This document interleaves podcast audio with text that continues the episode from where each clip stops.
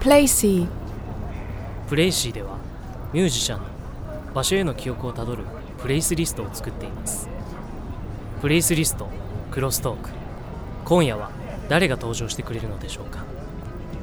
どうも、江戸川サリバンのボーカルの佐々木萌えです。ブレーメンベースボーカルの高木翔太です。はい、はい。今回、プレイシーっていうね、アプリのインタビューをこの間受けて、いろいろと自分のね、ゆかりのある場所を話したんですけど、はい。翔太くんのやつははい。今ね、見てるんだけど、俺のどうやって見てるあえっと、チャットのところうん。に一番初めにリンクがあるじゃん俺ね、多分ちょっと、これ途中参加だから。あそうなんだうん。えー。でこれって、ああれっす今ねやあ、なんか、企画概要みたいな、言うた方がいいのあちょっとそれ私今見れてあみ見るわ最初、それぞれ自己紹介うんはやったよね。あ、はい。なんか、あれであちすょっねと。さあれだもう一回言うか自己紹介してい最近のリリースの話するちらっとだから自己紹介して、うんそれぞれのその、なんていうの、あの、どういうと知り合いなのかみたいはいはいはいな、一応外向けに話した方がいいじうんうんゃん。じゃあ、やりますね。改めて改めてえっ、と江戸川サリバンのボーカルの佐々木萌と申しますはい。えーはいブレメンベースの高木、ベースボーカルの高木翔太です。えっ、と、まず、あれですね、萌ちゃん、うんあの佐々木さんのやってる江戸川サリバンというバンドは、あの僕も、えー在籍させていただいていただいた時がありましてね。いやそんな在籍って、まあ、元メンバーですそうですね。ねっていう、そこから、はい。まあ、私もすごいあの一緒に演奏したりとかしてるやつらと組んだのがブレーメンっていう感じだよ。確かにそうですね。まうあ、ん大体だから、そもそも友達周りみたいなそうそうそ感じの関係性ですけど、う。うん。で、今回そのプレイシーのインタビューそれぞ れ受けてて、うん。で、今回はそれについての、それぞれのプレイリストから何個か場所を出して、なるほど。じゃあちょっと今見ます。あ自分のプレイスリストをね、っうん。ていう企画になってますね。まあだから音楽を場所と紐付けて地図とかで、はい。まあ、好きな曲なり好きなアーティストの場所を見れるっていう画期的なアプリ。で、めちゃくちゃ面白いよね。めっちゃ面白い。なんかよくさ、やっぱり、よく、なんか、元彼氏と行った、ここに行ったら、あの曲が聴きたくなるとか、普通にあるじゃん。まあ、あとあの曲を聴いたら元彼氏を思い出すみたいなこととかね。とかさ、元彼氏じゃなくてもいいんだけど、昔のことを思い出すみたいな。そうそうそう。とか、幼少期の場所とか、そういう話は普通の話の種でよくしてたから、はいはい、それをこう、具現化してるものなんですよね。面白いなと思って。それこそ萌ちゃんとかは曲を書くとき結構風景を見て、うんこれ曲書いたり逆に言えば曲書いてるときにこういう風景をセットで見てほしいみたいなことを思いながら書いてする、したじゃんしたじゃんとかするじゃんそう、なんか、例えばこう、インタビューとかでそういうのってちょっと言いにくかったりするの。あー街の風景とか、知らなかったらわかんないからねそうそうそう一緒にもしもその私が作ったは状況を見ながら同じ景色を見ながらもし曲を聴いたらもう多分34倍もっともっとよく聞こえるんだろうなみたいなの思うんだけど、はいなかなかさそこに行って聞いてくださいとかもインタビューとかでも言いにくかったりするしなんかそういう意味でだ機会がからねプレイはもうめちゃくちゃ適しまくってるよね。もう毎回そうそうリリースするたびにフレイシーでインタビュー受けたらいいんじゃない、確かに。でもさ、そういうことあるよね。作るときに、場所とか。なんかだから、普通だったらミュージックビデオにそれを登場させたりとか、例えば、ああ、まあそうだね。そういう手法ははいできるけど、はいまあ、あと歌詞とかに出す出しちゃうとか、はいはい。うん、とかあるけど、あとなんか今、アプリを見てるんだけど、フレイシあーのの飲食店とか、ああー、はいはいはい。そういうのもできるっていうのが分かって、だからもう場所だったらどこでもいいっぽいね。これ面白いな、このアプリ。面白い。だから好きなアーティストがこのカフェ来てるんだみたいな、なんならここで曲作ってたんだみたいな、聖地巡りがめっちゃできるってことでしょ。そうだよね。だってよくさ、インタビューとかで私もちっちゃい頃にさ、好きなアーティストが行ってた場所とか、うんうんうん。私北海道出身ですけど、ツアー先に来た時に北海道でここのお店に行ってたらしいよみたいなところ、わざわざ行ったりとかしてたから、しそかもれなんがかこのアプリでできる。場所と曲の紐付けってもう人それぞれじゃん。絶対かぶかぶんないというか、まあ、絶対ではないけど、うん。大桟橋行ったら七尾旅人さんのサーカスナイトとか、まあ、MV で出てるからとかあるけど、はいはい。でも結構人それぞれだからこのアプリ、その他あおん例えば自分がなんだろうなこの場所はこうって思ってた場所に行ってみて行ってみてっていうかその場所に対して全然違う曲だったらそれはそれはで面白いねその違う人が確かに見てみたらここ知ってるわって思ったらそ一人はうメタルなのに一人はフォークとかだったらどういうことはい今、韓国の横浜のみなとみらい見てるけど、めっちゃエピソード多いから、ね、びっくりしちゃどういううこ。あ誰がのプレイシーで横浜のみなとみらいのあたりを今検索したんだけど、これ場所、本当に、あ地図でこうやってそ行けるっていうことへえう、見れるんだけど、はいはい。もうめちゃくちゃ密集してる。ご飯屋さん、バえー、ー、酒屋さん、はいなんだろうこれ、お寺とか、温泉 とか。本当だ、結構あるね。あ、面白いな、ホこテれル。そもそなんもかさいろいろあって。うん結構俺、Google マップとか好きで、はいはいはい。私も好き。見たりすることが多いから、なんか例えば、このプレイシーを、なんだ、開いて、うん。これで例えばこのプレイシー開くとこうやってその誰かがチェックインしたってことなのかなみたいな場所がいっぱい出てくるから、そのチェックインした場所をこうやって見て曲見てあこの曲俺も好きって思ったとこに行ってみるみたいな予定の立て方みたいなのもできるわけですよね。なんか、いい時代やな。ねお店選びも使えるもんね、なんなら。なんか何でもないさ、例えばこう、評価サイトとか見ないで、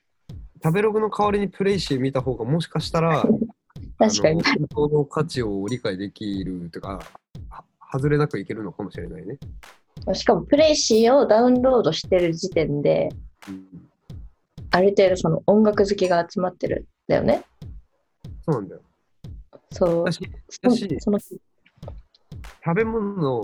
食べ物の、あの、だから食べログ見て食べログ超高評価の店に行って、うん、を全然自分の舌に合わないっていうことはあるし、う客もあると思うんで、全う然ん食べログ評価低いんだよ、ここめっちゃうまいみたいな。うん、その人の感覚よりかは、あのー音楽の趣味合う人が食いに行って美味しいって言ってる店の方が、なんとなく信用できそうな感じするよね。いやね、いやなんかすごい、プレイシーの回し物みたいな、ずっとそういうトークなんだけど、本当今でも結構うん。本当読んだらめっちゃ面白くて、あの、そう、トイ一番の曲を、新宿のお店にチェックインした人がいるんだけど、はいあの、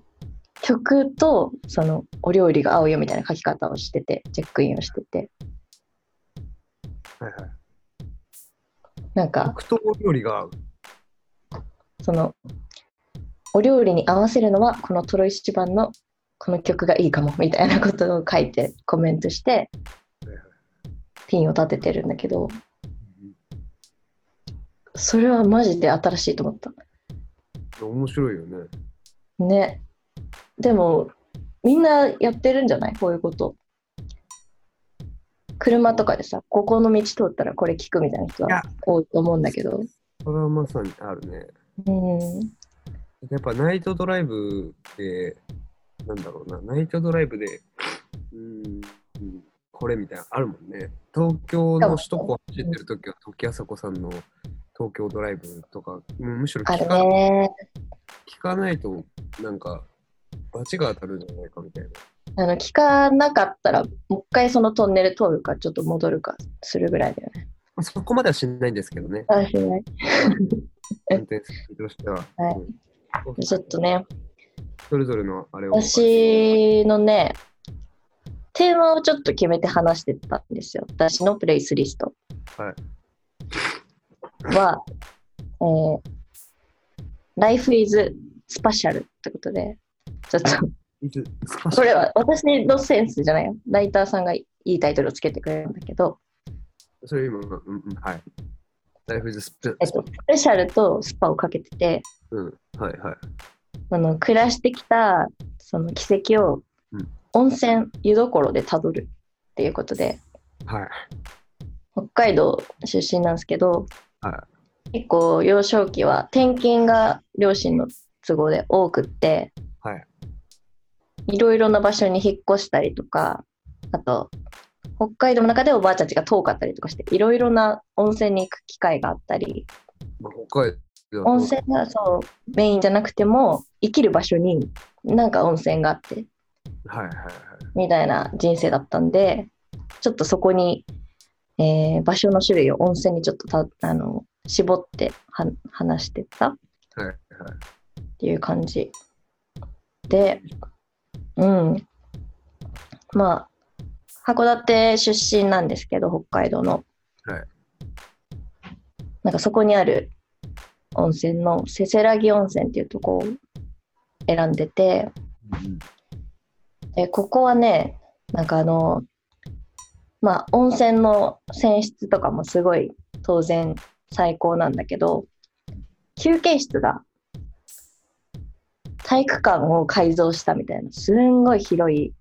へ行ったことあるそういう温泉え。いや、もう、あーたまにあるよね。なんか、宴会場みたいになってるとこみたいそな。うそうそう宴会もできるしなんか多分そのせせらぎ温泉の休憩室は本当に多分体育館とかを改造してたっぽくてあの体育館にあるようなステージはいはいはい。がちゃんとあってへえ。そうでそこの大きなステージの真ん中にそんなに大きくないサイズのテレビが1個ポツンって真ん中に置いてあってはいはい。でそこで『笑点』とかが流れてるはいはいはい。そこでなんか番組やってるのをもうおじいちゃんおばあちゃんとかが見ながらなんかみかんとか食べて休憩するみたいな場所があるんだけどはいはい私その時多分まだ3歳とか4歳とかうんうんうんそれぐらいだったんだけどあのもう勝手にお母さんの元を離れてとことことことこお風呂入ったと言って離れますもんね。そうでいなくなったと思ったらそのステージみんなだからテレビを見るためにあるそのステージをもう広く使ってずっと歌って踊ってたらしくてすごいね。勝手にそれは、あのなんだ、あのめちゃくちゃ将来音楽で、なんか、ステージに立つ人の幼少期のエピソードテンプレ1っぽいね。確かにた確かに 確かにな歌って踊ってたんでしょであのそのギャランティーとしてみかんとかをめっちゃもらって じゃあ、初ギャラは3歳の時のみかんってことね。歌って。そう、せせらぎ温泉でもらったみかんが初ギャラだと思いますプ。ロデビュー早すぎるな。それなんか話ししてて、私もそんなことを思い出して、て。はいはいはい。これ話すためにちょっと、あの、母にも電話したんだけ ど、いいじゃん。なんか、母の方からもめっちゃエピソードが出てきて面白かっでわかる。このプレイシーのインタビューうんインタビューの時、なんか、場所をまず思い出そうと思って、うんそれをうこん。うやってリストアップしていく作業が結構そもそも楽しかったな。はいはいはい。ねね。あとは、温泉はいつの時代もいいからな。私のこのテーマ結構見てほしいなと思うんだけそれはど。だってもうそんなんうん人間にあるでしょうね。うんうん。ねそれでもなるほどね。面白い。じゃああとなんか、私の今見れてる見れてるよ。気になるやつある気になるやつはあるけど、一旦これのやつうん話、交互に話すみたいな。俺は、えっとね、うん。プレイスリストタイトルが、バイマイ、カッコウォーター、カッコ閉じ、サイドっていうう、ん。これはまあ僕が考えたわけではないんですけど、まあのライターこれはあの、ブレーメンの曲だそうよ。ブルーベンの曲に、バイマイサイドって曲があって、うん。で、そこから、俺のその、まあ、俺も一応テーマというか、その、軸みたいなところを考えて、なんか、ちょっと近いんだけど、うん温泉でもないんだけど、あの、うん水辺が好きだなっていうことに気づいて、うんうんそこから多分、バイマイサイドに、あのかけて、うん。バイマイウォーターサイドっていうことにしてくれた僕すごいいいタイトルだなとね、がこれちょっとおしゃれだよな。ねでそうっすまあ、それねこそね、シャワールームで曲作る人とかめっちゃいるし、シャワールームで曲は作ったことないな逆に本当なんかよくトイレとか水辺で作る人はい多いって聞く。トイレのこと水辺っていう人あんまいないけどね合って 合ってるけどトイレのこと水辺っていう人あんまいないですけどそうまあね一応生活の水ね、はいはいみたいなここで言うとね。風呂入ってる時ってだってふなんていうの風呂入ってる時にシャワー浴びてる時に曲思いつく人っていうのはあんま多分体洗えてないと思うんだよね。いやいやいや、だって集中してないもんねだって。じゃあ、高木は集中してるときは何も考えないで汚れを落としてるってことそれはもうだってシャワーっていうのはその体を洗うね時だからその時なことないな。うん、だってさ、普段なんか結構、うん、あ考えるし、だから多分俺もそういうそんな洗えてないんだと 思うわ。あのうん体を洗えててほしいんだけど、はい。でねうん、なんか一つ、一つというか、出すとするとね、何から出そうかな。えっと、まあ、プレイスリストナンバーワンうんにやるのはね、二宮海岸うってん、いう、まあ、萌ちゃんとかも来たことあると思うけど、うん、うん、あの僕の実家が神奈川県二宮町っていうところにありまして、はいでそこの海岸が、あの、まあ、てか実家が本当海の目の前にあって、うん、で、そこの海っていうのが、あの、昔はビーチがあったっぽいんだけど、どっかの、てかあったっぽいっていうかね、俺がちっちゃい頃とかはあったんだよね、確か。で、いつか台風で砂浜がさらわれちゃって、でうん、そっからその、護岸工事とかして、で、今は砂浜あるんだけど、ビーチではなく、かなり稲体、なんか、錆びれた海岸になってて、地元の人しか絶対行けなそうな感じだよね。まあ、まず、その、他の場所から旅行で二宮海岸に行こうって人はいないだろうね。うん、うん、っていう場所なんだけど、そうだからこのプレイスリスト載せたはいいものの、二宮海岸にたま,、うんたまたま行く人はいないだろうな、みたいな 感じなんだけど、まあそう、で、ここここは、そうね、で、まあ俺のプレイスリストは水辺と言いつつも、うん、まあその水辺だけど結構範囲をいろいろ微調整してるというか、うん本当に水辺のやつもあるけど例えば二宮海岸だったら、まあ、海としてのなんか感感想というかその、まあ、いろんな思い出はあるけど、うんテトラポットの隙間に入って、うん高校生の時付き合ってた彼女と隠れてキスをするみたいなこととかもありましたけど、まあでも別にその二宮海岸自体においてのそのエピソードっていうのは、まあその、めちゃくちゃあるわけではないというか、え、そのキスは誰から隠れて隠れてたの誰から隠れてたのいやでもほら、なんか高校生の時ってちょっと隠れたくなるじゃん、何かから。そうなんだ。だから誰かから、誰か、誰から隠れてたのか俺もわかんないんだけど、まあ、誰かから隠れてたんだよね。親なのかも、まあ親を知、うん、つけてるの知ってたけど、うん。まあそんな感じの場所なんだけど、えっと、これはこの、そうでも実家なんだけど、プレイスリストの文章でも書いたけど、実家なんだけど、うちの実家っていうのがなんか、おばあちゃんがバブルの時に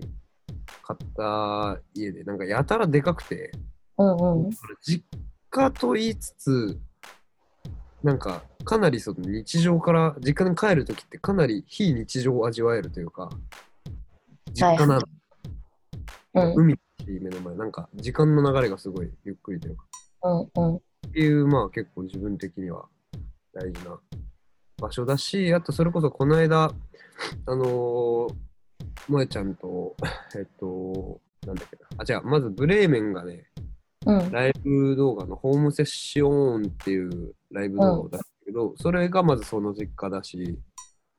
あと江戸川サリバンの佐々木萌さんと、あの、カバーの、今の清志郎と矢野楽子のカバーの一つだけっていうやつを作った時の、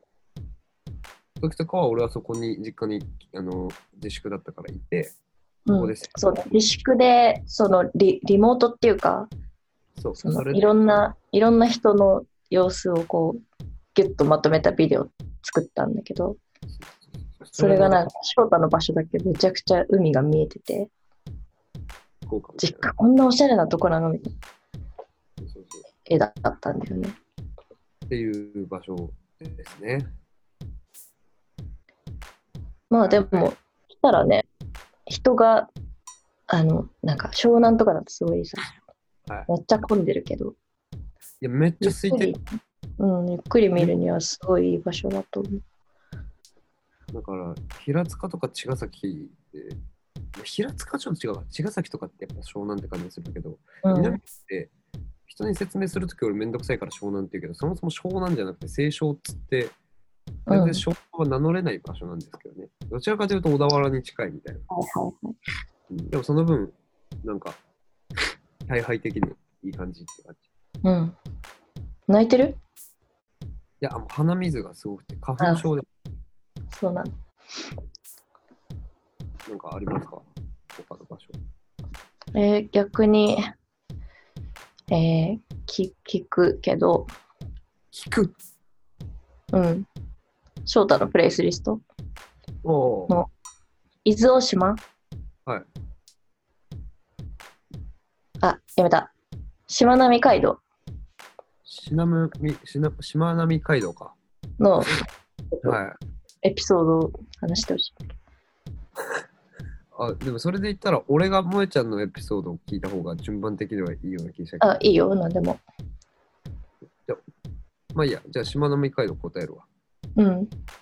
これはですね、えーっと、友達とかとどっか行こうってなった時があって、うんもう何も決めず遠出をしようみたいな。うんうん。でその時にハイエースを、あのーレンタルして、うん。西日本を中心にもういろんなところに予定を決めず立てずこうやって車で遊び遊びにこうやってもう遊びにっていうぐらいもう移動がほぼみたいな感じだったけど、はいはい。行っててでその時にあのしまなみ海道っていうのが愛知県これは今春でいいのかな今治なのかな今治ちょっと違う今張りタオルとか言わない。今張りでいいのかなちょっと調べてみるわ。愛知県。今張りでいいのかなすいませんね。ちょっと。今に直すで。直、直す。今治。今治市だ。今治あ、今治タウンか。愛知県の今治市と広島県の尾道市を、尾 道ね。はい。尾道市と結ぶ、えー、まあ、俺、あの、その、しまなみ海道ってことだけ覚えて、どことどこをつないだとか全然ちょっと覚えてあないと。もう終着点も間違ってたよね。まあね、でもほら、スタートと終着点が大事なわけじゃないじゃん、道って。人生もそうなのかそうもでしすれないって思うけど、やっぱ別にそのどこに、どこから来たかとかも大事だし、どこに行きたいかとかも大事だけど、やっぱその道に意味があるというか、後からね。ということだですそうです。で、その尾道市と今治市を結ぶ全長約60キロの自動車道なんですけど、そのしまなみ海道っていうのはうん。もう本当に今まで通ってきた、俺も車普段運転するから、なんか結構いろんなとこ行くけど、今まで通った道の中で一番、なんだろう、一番お腹い、道だけでお腹いっぱいみたいな。っうん。てぐらい、あの、走りごたえのある道。はいはい。だし、別にそれは運転手じゃなくても一緒に乗っててもそうなんだけど、もう景色がもう開けてて、うん。なんかね、なんて言えばいいんだろうな。なんか、その、何個か島があって、うん。で、その島々を、あ、なんて言うんだから、えっと、なんて言うんだろうな。あの大陸と、多分確か俺の記憶だと、なんかの大陸と大陸を、こうやってつつなぐ道なんだけど、そのつなぐ、うんこの道々の間に島があって、何個かちっちゃい。で、その島をこうやって経由してって、その、お、なんていうの、大きい意味で、その大陸、だから大陸、そう、つなぐみたいな。うん。道だけど、そう、あのだから、そのしまなみ海道って道自体は、全部の島の、あのなんていうの、基本、かなり高い位置にあるというか、うん。うん。島だからなん、なんて言えばいいんだろう、あの崖とかもあったりして、そのかなり高めの部分の上空、あの、なんていうの、島の中でいうと、高度かなり高いところをつないでってみたいな。だから、なんかね、天空から、天空を移動してるみたいな感じ、イメージ。下が、うんと、もうなんか緑やらなんやら海やら崖やらが見えて、うんこうやってしてるみたいな道で、めちゃくちゃ開けてるし、橋、なんか道でかいし、車全然いないし、みたいな感じで、そう、すごい楽しくて、で、その時に、あの、まあよくそれこそドライブしてる時に車でうん。流すと思うんだけど、うんその時はポルノグラフィティの えーミュージックアワーをなぜかうん流して、それがちょうどそれこそサビさ、それこそもう、これがもう聖地巡りみたいなプレイスリストだよね。ものだよね。うんポルノグラフィティといえばしまなみみたいな。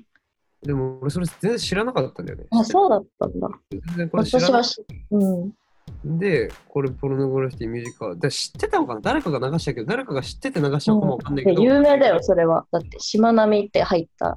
イベントずっとやってるし。そうそれ全然知らなくて、で、なんか、あ、でもなるほどね。だからミュージックアワーのサビになった瞬間に、その、道もずっと開けてるわけじゃないとか、要所なんかトンネルとかもあるから、そのトンネルからこうやって、トンネルで A メロ、トンネル最後辺で B メロ、でサビになった瞬間に、この、バーンって開放的な景色が広がって、君が胸を動かすから。運命が動かすから。なそう。でも、時はもう、そのフロア爆上がりしてたね。あの車まあ、のこれがまさに使い方だよね、プレイし。他でもできるってことでしょ。そうそうそう。でもこういうれは遊びが。面白かったです。てかまあ、す面白かったというか、すげえ、いい位置なんで。うん。じゃあ、俺が逆にもうちゃんで。うんしましょう。えー、質問か。うーん。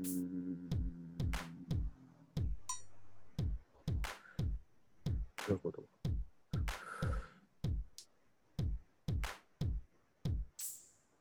じゃあ、え逆に、え、うんなんか言いたいやつとかあるのえーあでももっちゃんの全部だから、住んでた場所、住んでる場所とか。えー、もえちゃんの原稿なんか、 俺の原稿に比べて漢字が多すぎて、温泉だ感かじら、はいやいや、温泉だわ。温泉だからなんかすごいその全体感じがあ多あ、いそうい感うことね。うん。全部タイトルだから。じ。感じが弱いっていうかね、あのなんかもうあの今、なんか全然情報に変換されなくて。私は逆にこう終着点をつないでて、こう道としてるから。ああ、なるほど。へえ。だから全部こう、ちゃんと固有名詞でまとめてるんだよ。えー、じゃあ JFA 夢フィールド、幕張温泉、湯楽の里。うん。まあ、これはなんか、どっちかっていうと、銭湯とかじゃなくてスパなんだけど、はいあの、幕張って結構今までずっと行かなかったんだけど、これはまあ翔太もエルガーサリバン時代に幕張のね、あ、でもこれあれだわ、ラジオの話だから、ちょっと若干微妙かもね。大丈夫でしょ大丈夫ああ大丈夫、大丈夫。だってこれ自体は Spotify でしょうん。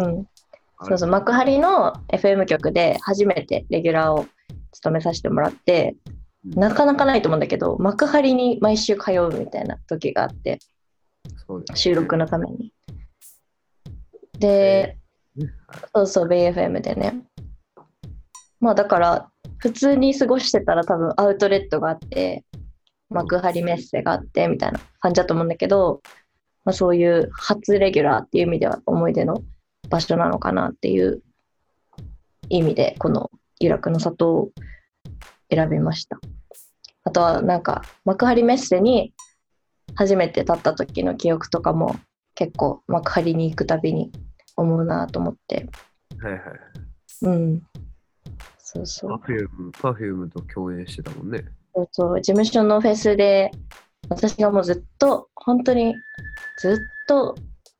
オタクだった、Perfume オタクだったんだけど、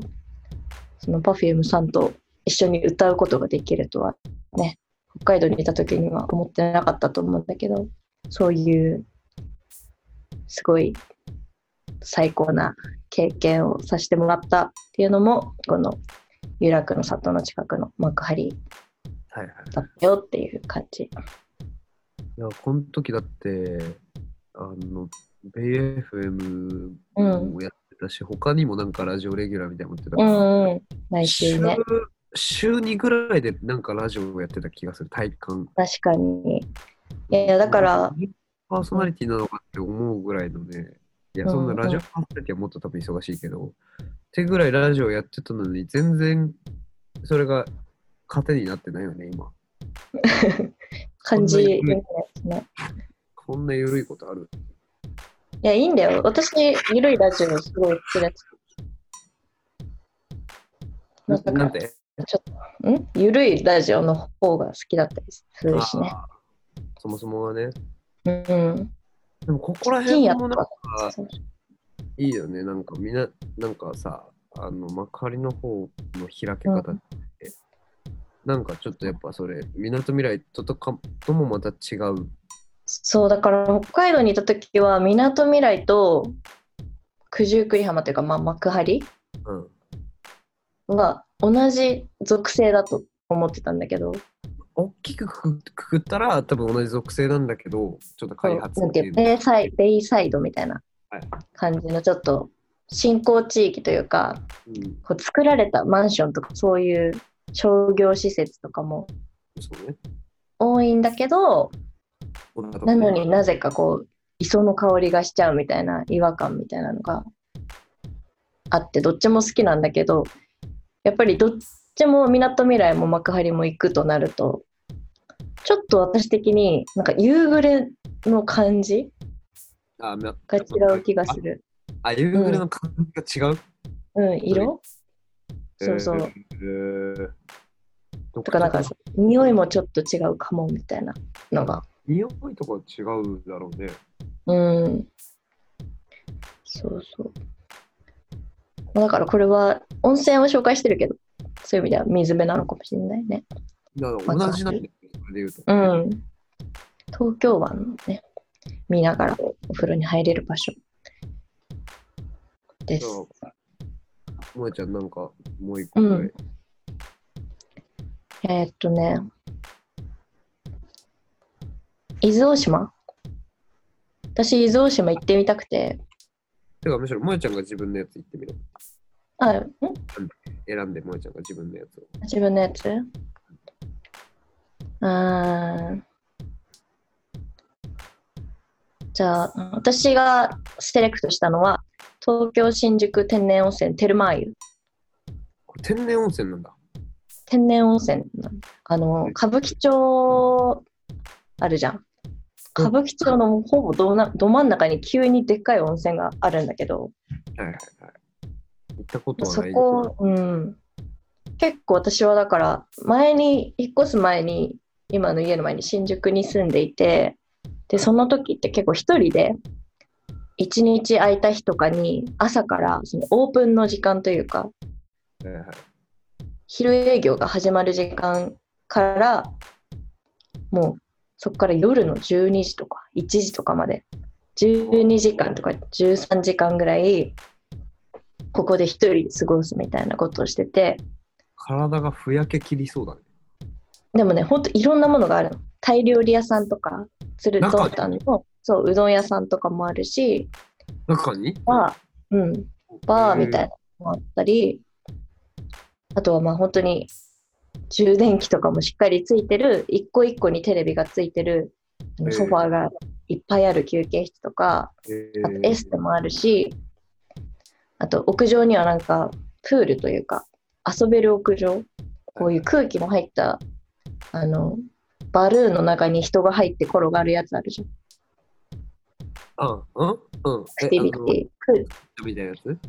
そうそう、バルーンの中に入ってこうやって転がるみたいはなアクティビティがその館内着のままできるみたいな。えころとかがー、結構そこだけ見るとちょっと都会的な、なんか確かに。いろいろなものが複合されててう、んで、全部で4階建てえーで、地下もある、地下2階まである4階建てみたいな感じで、すごい広いんだけど、歌舞伎町のど真ん中にあるっていう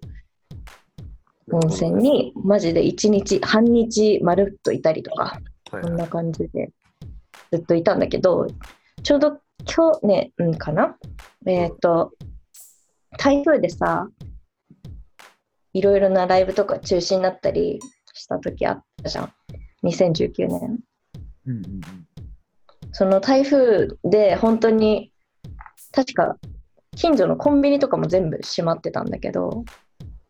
うんうんまあ、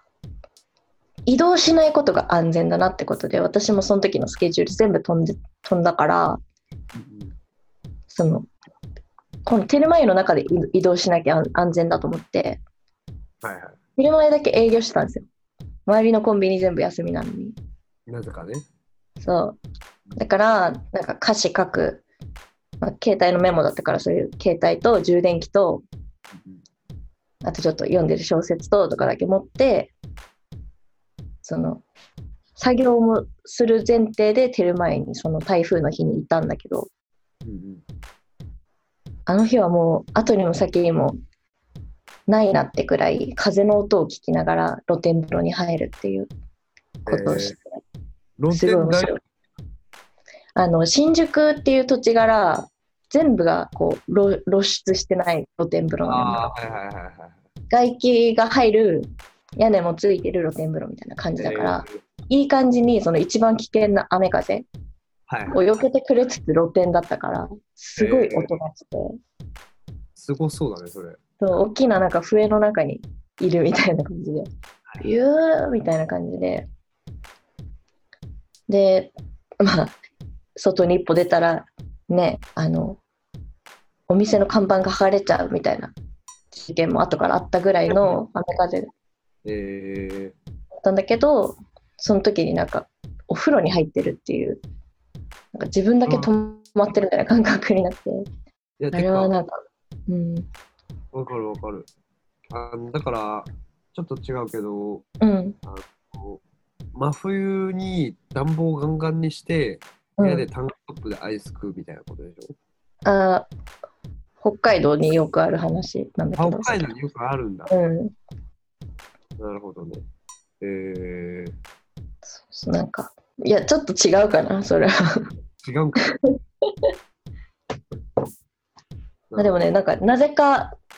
あの、休むことが少ない。基本年中無休のあ、テルマ温エ泉。うん。24時間営業だし。あ24時間なんだ。そうそうそう。あめちゃくちゃいいな。まあテルマエはね、行きたいな。行きたいし、多分ここでできた曲もあるんじゃないかな。歌詞とかの断片で言うと絶対あるし。えうん。うん。ーでもそういうことを言い始めたら、言い始めたらっていうかさ、結構だから、ななんだ、曲書いてる時って別に、なんていうんだ、人によるだろうけど、ずっと同じ場所で書いてる人の方が少ないと思うのよ。うんうそれんこ。そ途中とかどっか行ったとか、なんなら、行き詰まった時にどっかにあえて行くとかでもうなんか結構俺がやってるけど、全然書けないやって思ったら、うん書けない書けないみたいになって部屋でいるよりもうちょっとどっか出かけようみたいなうん。感じでなんか逆に行く場所とかあるもん俺なんかうんうんうん。プレスリストにも書いてるやつとかでもあるし、その行き詰まったらちょっとここにとりあえず行ってみようとかうん。そういう意味ではまあそもそも音楽と場所って絶対親和性高いよねっていうのねがあ、るよね本当にそうだと思います。俺プレイシーの社員なのかなっていうぐらいすごいプロモいや、でもね、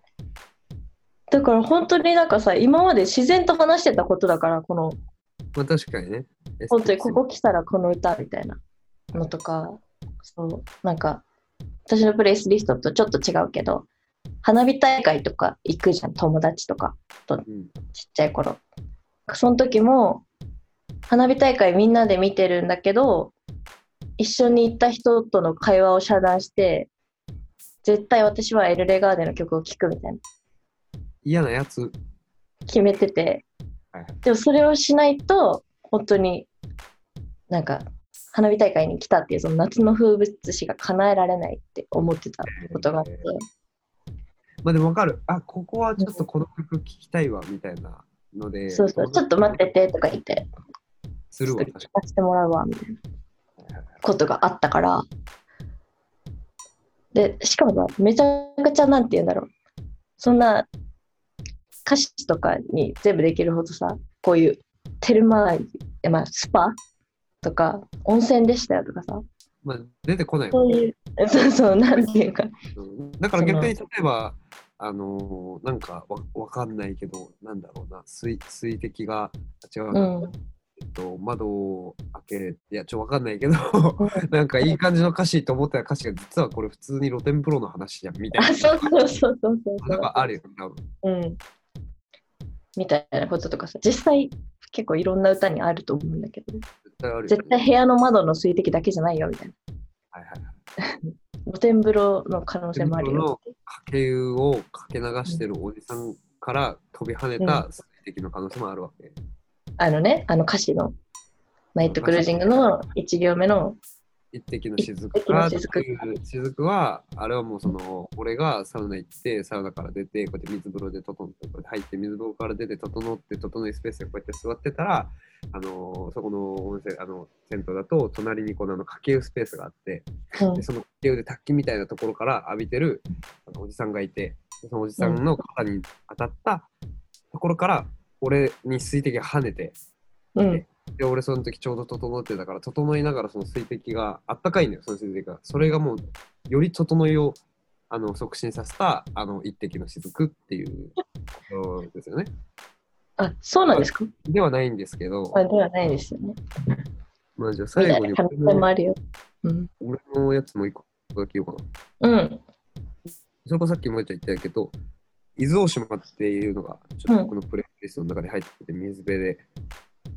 これはまあ東京から約120キロに位置する、伊豆諸島って、なんか、なんだっけな、竹島、ん竹島だったっけな、だからいろいろあるんだよ、そういう島の諸島で、でその中の一番でかい、かつ、確か一番近いのかな、うん本土からは。だから割と行きやすくて、うんで、東京とか横浜からフェリーが出港してて、うんでそこは本当にね、マジでね、うんまあ、こんなこと言うのもなんなんだけど、本当に何もなくて、どのぐらい何もないかっていうと、何もないって楽しめるじゃん。なの何もないってなかなかないから、何もないとこ楽しめるんだけど、でも何、いくら何もないところで楽しむって言っても、まあ、3日ぐらいでちょっと飽きるわけよ。うん、だから、ちょさすがになんかしようみたいな。うさすがんに、なんかしようってなってたどり着いたのが、あの街に本当にその唯一あるアクティビティっていうのが、あのボーリングで、しかもそのボーリングっていうのは町営のボーリングなのね。だからおじいちゃんしかいないの。しかも2連しかない。うん、うん、全然、あのなんだよ。あの町役場みたいなところにある。うん、それが唯一のアクティビティって言っても過言ではないぐらい何もないところなんだけうど、ん、うん、ここの伊豆大島は、えっと、それこそ11月にリリースしたブレーメンのあのナイトクルージングっていう曲の MV の,、うあん、の2番以降で出てくるなんかやたら広い場所が出てくるんですけど、うん一人で。あそこのロケ地で、あそこは伊豆大島にある裏砂漠っていう場所で、うん、火山の噴火とか溶岩とかがなんか固まってて、うん砂漠では実際砂じゃないんだけど、うんちょっと砂漠っぽいみたいな、本当にだから、はいあのままあちょっと MV 見てもらったら分かると思うんだけど、うんなんか宇宙みたいなんだよね、砂漠っていうか。うん、うん、火星に、火星みたいそうそうそうそう、分かんない。火星行ったことないから分かんないけど、なんか火星に着いたらこんな感じだろうなみたいな。な。まあ、スター・ウォーズ一瞬撮れそうみたいな。あでも本当にそう、SF で、そのナイトクルージング撮ってて、で、そもそもそれ撮ったのも、あのコロナのじあの自粛とかそういうのが始まるちょっと前に俺、伊豆大島にちょっと行ってて、で、その時の、あの、行きの船でできたんですよ、ナイトクルージングのサビが。うん、で、行った先の、あの民泊した宿でうん、そのナイトクルージングの1個前に出したノイズっていう曲の持ってたが、うん、うん。とか、すごいだから、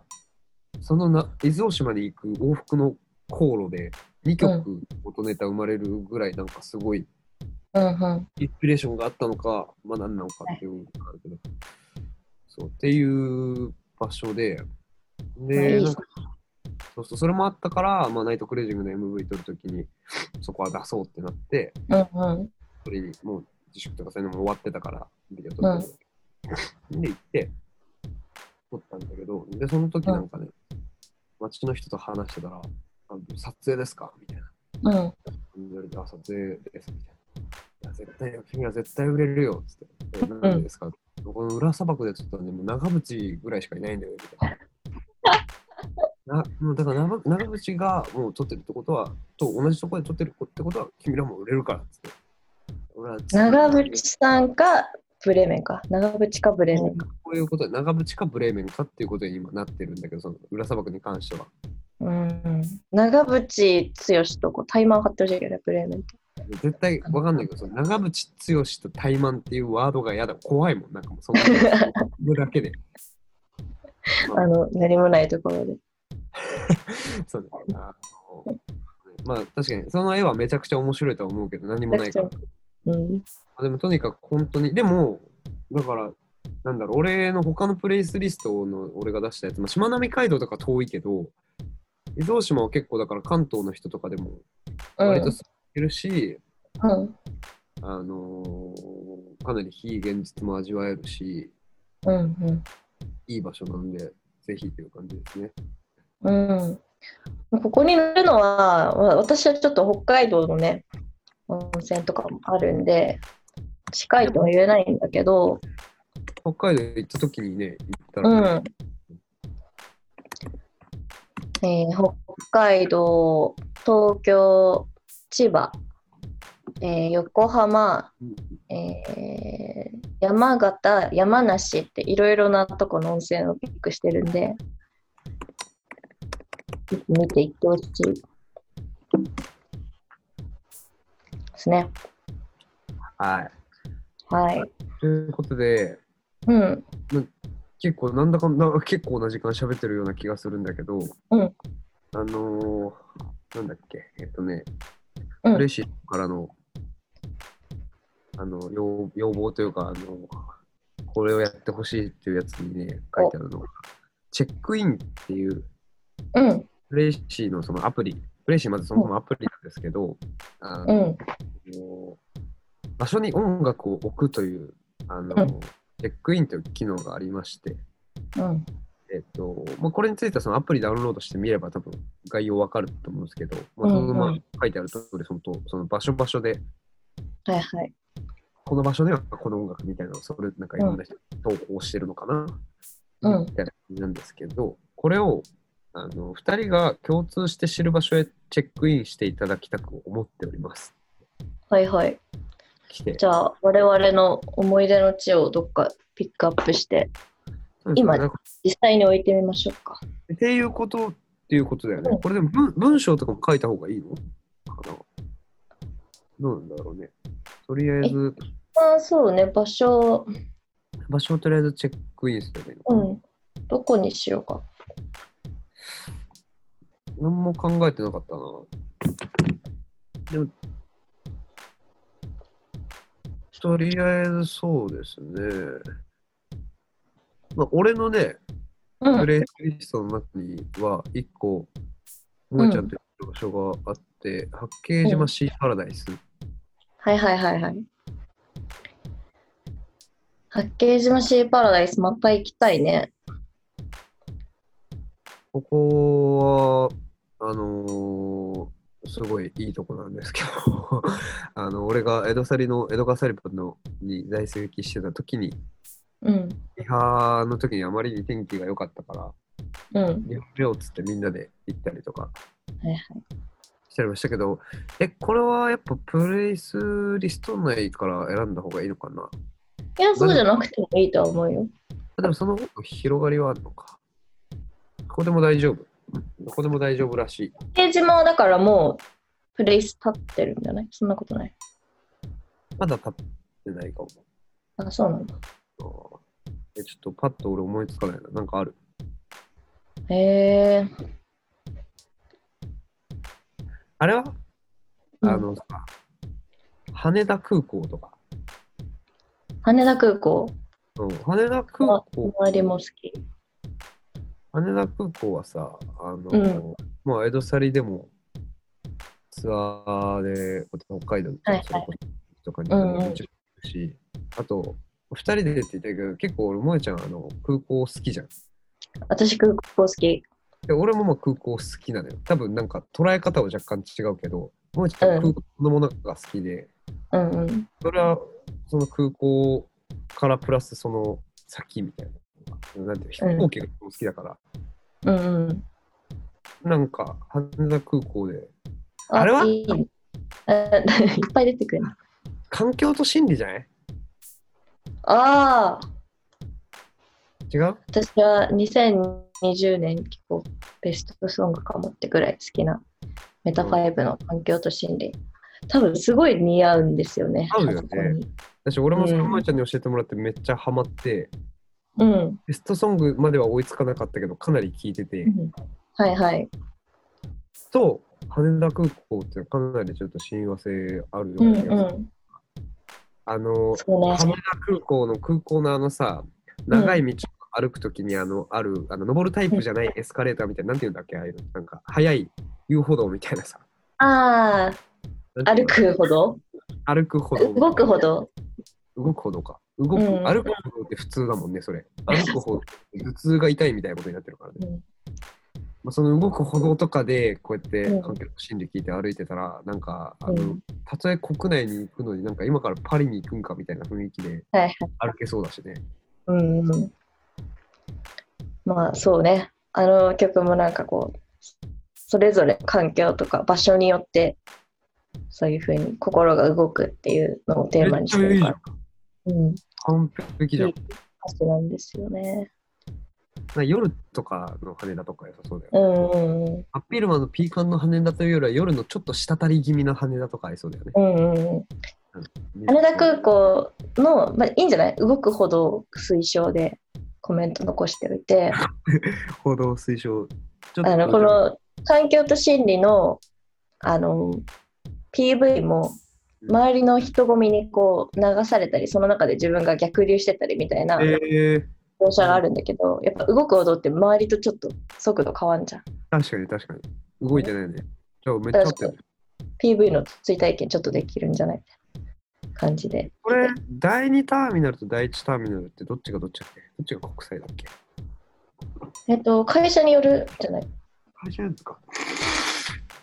これは羽田空港の、じゃあ、すみません、花粉症で。羽田空港の、羽田空港っていうのがあった。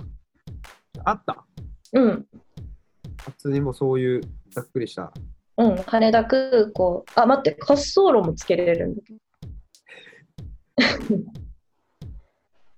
ど。あでも、旧滑走路か。羽田空港っていう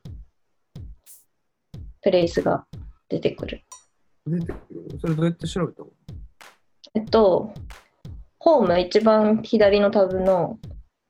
ホーム一番左の。タブを開くと、一番左右下。にチェックのマークが出てくるあ。、これうん。ああ、これか。羽田空港調べて。羽田空港のどうですえ、これって俺と萌えちゃんそれぞれで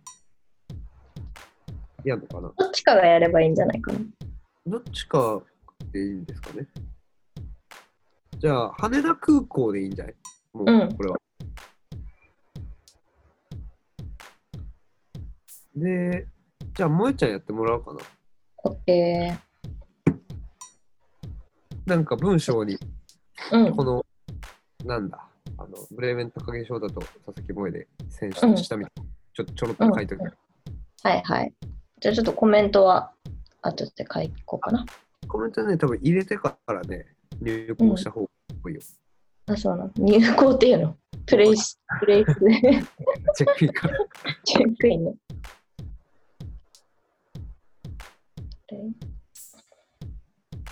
いけそうですかはい。はい。でもまあ面白い。本当になんか、アプリとして結構、面白い。なんか遊びにも使えそうだし、うん。私、これ、その、プレイスリストを作るっていうインタビュー経由でこのアプリ知ったんだけど、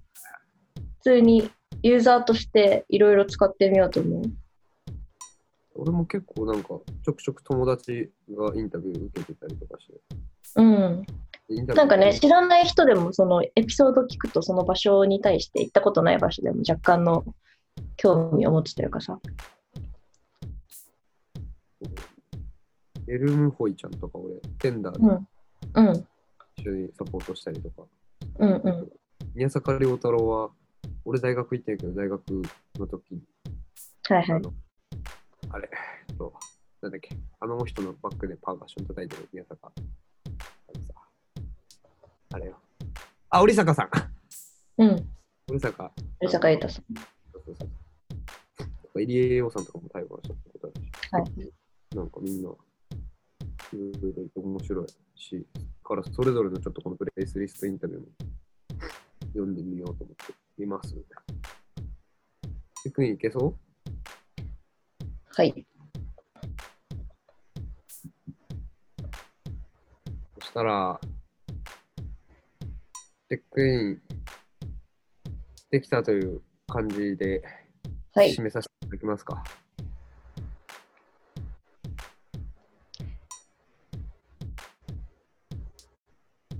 大丈夫送信、送信送信にすると、チェックインしましたって出ました。あ出たいやーそういうことで。こんな感じで、まあ、りが一と応こうござれ、います Spotify で聞いてくれてる人いると思うので、えー、我々、エドガー・サリバンは、ちょっと、あ告知タイム。新ちょ曲、うん、新曲出ました。っと俺告知。あいや、俺ちょっとペンペンの方が今 すごい。今できてどんな、一回告知を長めにやってみて、俺その告知タイムやってるとき俺ベンチタイムしてくるから今一回。新しいですね。じゃあちょっとたっぷり、えー、Spotify で聴いてくださってる方にはですね、えっと、ぜひ、ミッシングという新曲出たんで聴いていただきたいと思います。えーこの曲は、まあ、こちらも翔太と同じぐらい一緒に遊んだり、えーこの自粛期間もずっと一緒に連絡を取りながら仲良くしてくれたミュージシャンのディノ・ジュニアと一緒に、えー曲を作って、えーっと自粛期間っていうのは、まあ、一応影のテーマとして会いたい人に会いたいって言えなかったまま会えなくなった人のちょっと切なさとかを曲に音に込めて、えー、みましたもう12月2日リリースになっておりますのでそちらぜひ聴いてくださいもうちょっとで多分ビデオもねあの公開すると思うのでそんな情報なんかは、えー公式サイトの方をチェック、まあ、SNS とかチェックしてくださいじゃああれかなブレーメンの告知も私優しいからやってあげよう、えーブレーメンも新曲が出てます今さっき喋った伊豆大島で撮影したミュージックビデオ「ナイトクルージング」こちら聴けますそして、えーこの「ナイトクルージング」のミュージックビデオはさっき言った伊豆大島の他に、えーパーティーのね船の中のシーンがあるんですけどそこになんと私佐々木萌と、えーディノジュニアもどっかに登場しているそうです私もすごい優しいからブレーメンの告知してあげたわあ、じゃあもうそれで僕からの告知は以上です。聞いてください聞いてください、すっきりしました。はい。はいあそうだミッシングはね実は翔太くんがベースを担当して弾いてくれてます、はいので両曲ともによろしくお願いいたしますありがとうございました。ほんでいろいろな場所で聴いてねこの2曲ともどっかにあのチェックインみんなスポスポと置いてくれたらそういうのも探せるんだよね曲からも探せるみたいなんで確かに、もういろんなとこに置きまくってほしい。いろんなところに置いてください音楽で場所を探す地図アプリプレイシーがお送りしました Forget the Reviews Follow Your Rhythm Placy.